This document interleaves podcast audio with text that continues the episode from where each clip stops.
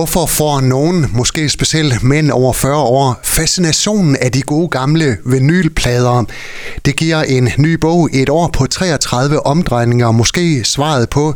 Jeg har fået besøg af journalist, forfatter og iværksætter Mikkel Ottesen. Det er dig, der har skrevet bogen. Velkommen til. Tusind tak, Henrik. Hvorfor har du skrevet en øh, bog om vinylplader? Ja, det har jeg faktisk, fordi jeg ikke kunne lade være. øh, det er ikke for at tjene penge, det er ikke for at få opmærksomhed, det er ikke for at sælge plader. Øh, det er simpelthen, fordi jeg ikke kunne lade være. Vinylpladen har fået en abnormt stor rolle i mit liv, efter den er kommet ind i mit liv igen, og derfor tænkte jeg, at der var jeg nødt til at dele med andre.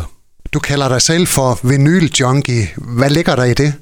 Ja, der ligger det i det, at jeg kan ikke gå forbi et sted, hvor de sælger vinylplader, uden jeg er nødt til at skal ind og have fingrene i bunkerne og bladre lidt, øh, bladre lidt i dem. Og øh, når jeg kommer hjem, så er det mere reglen end undtagelsen, at før jeg går i gang med at lave noget som helst andet, så bliver der sat en plade på, og så skal jeg lige have et mentalt pusterum, hvor jeg hører nålen ramme vinylen, og øh, et par, par lækre toner flyde ud i hovedet af mig. Øh, jeg bruger rigtig lang tid på at høre musik på vinyl. Hvad er det, vinylplader kan i forhold til så mange andre øh, formater, øh, CD, øh, streaming osv.? Det kan noget andet. Øh, øh CD'en kan noget, og streamingen kan noget. Altså en af de store fordele ved streaming er, at du har hele verdens musikbibliotek lige ved fingrene altid, og det, det synes jeg da også var skønt, dengang at jeg øh, første gang fik øh, Spotify installeret på min telefon. Men øh, til gengæld så mister du lidt den der nærhed, som der er ved at skulle arbejde med et fysisk produkt, som du skal have ud af et sleeve, passe godt på, lægge på sin afspiller og pusse og pleje og polere. Og så tror jeg, at, øh, at selve lydkvaliteten øh, for mig har en, en, en abnormt stor betydning. Øhm, på et tidspunkt var der en klog mand, der sagde til mig, at hvis du lytter til musik på Spotify, så er det ligesom at kigge ind igennem et nøglehul, og hvis du sætter en CD på, så er det ligesom at kigge ind igennem et vindue. Men hvis du sætter en vinylplade på, så åbner der sig en hel ladeport af lyd. Og det, det, det er sådan, det føles, når bassen den virkelig sådan kan mærkes i kroppen. Det er en fantastisk oplevelse. Hvorfor har de her gode gamle vinylplader fået en renaissance? Øh, der kommer altid en kontrareaktion på, på alle mulige bevægelser. Jeg tror, at det, at man øh, har fået så let adgang til alting, og alting er blevet digitaliseret, det tror jeg nødvendigvis vil skabe en eller anden form for kontra, hvor folk havde brug for noget mere analogt.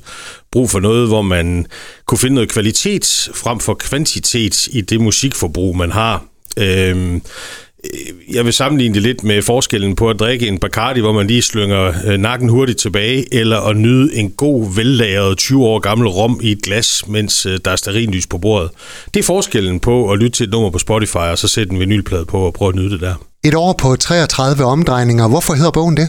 Jamen det er godt, fordi det sådan set er, den tager udgangspunkt i et år på min pladespiller.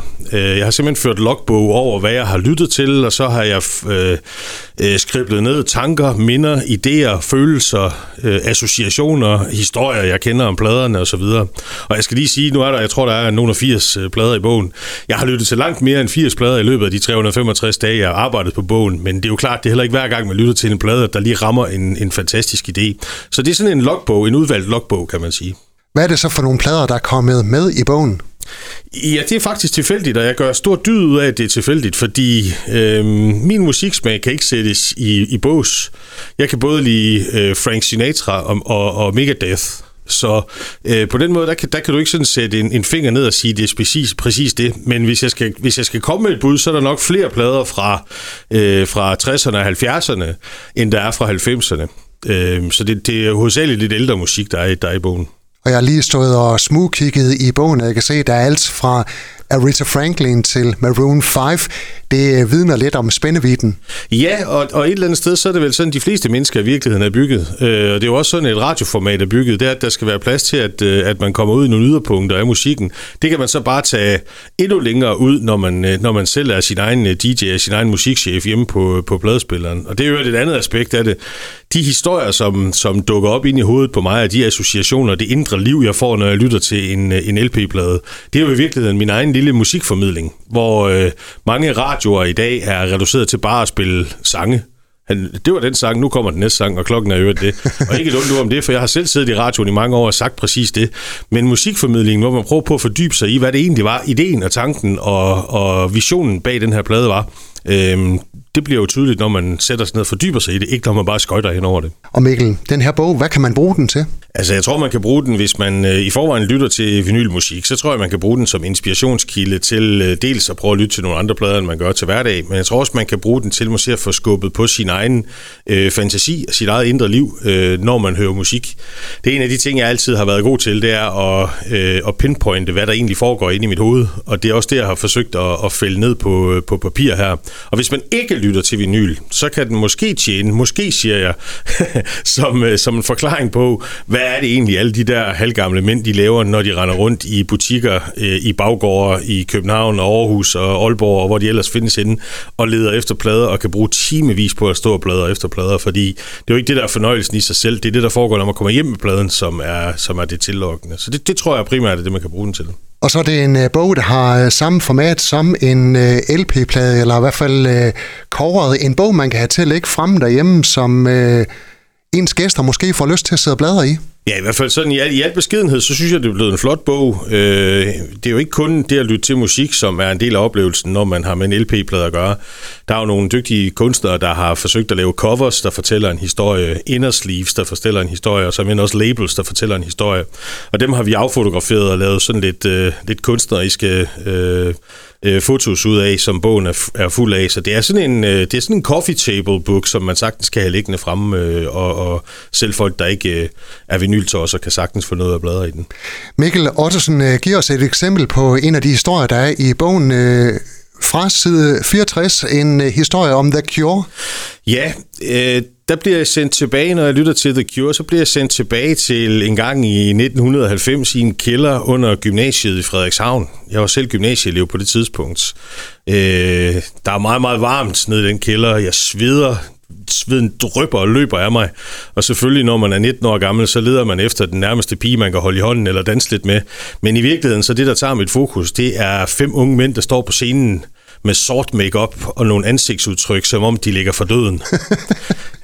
det, det er sådan set bare mine klassekammerater, men når de spillede i det der setup, så var de rockstjerner, altså virkelig rockstjerner med stort R.